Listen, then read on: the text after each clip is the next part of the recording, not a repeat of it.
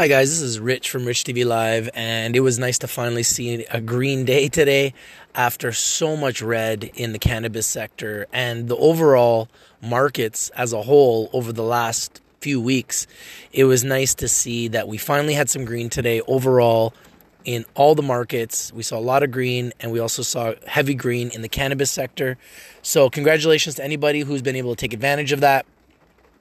I know it's been really tough lately, but these are the times where if you buy in the red and you're patient, you'll get an opportunity to gain some enormous returns on your investment, because if you're buying red and selling green, that's how you win in the markets. I know it's difficult. I know it's scary. I know it's hard when you're watching everything fall, but that's really the best time to buy.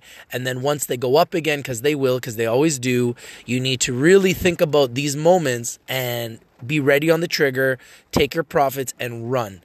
Maybe stay in cash and wait for the next dip, because that's what it is. We go in dips, we go on these massive crashes where they're great buying opportunities. Then it goes on a massive run where we get huge explosions. We get to 52-week highs.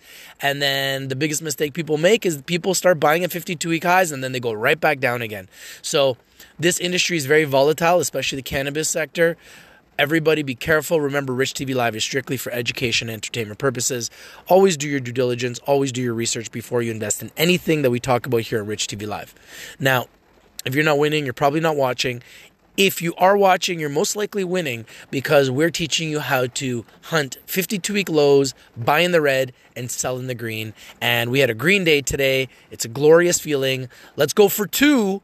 Let's get two green days in a row. That would be a good step in the right direction. Last week, we had one green day amongst four red days. So far this week, we've had two red days, one green day. Will we have two more red days again like last week? Or are we going to change this trend? Are we going to get, two green days in a row? And are we going to start a nice momentum of green days? That's what we need right now. So let's hope for that. Let's hope for the best, okay?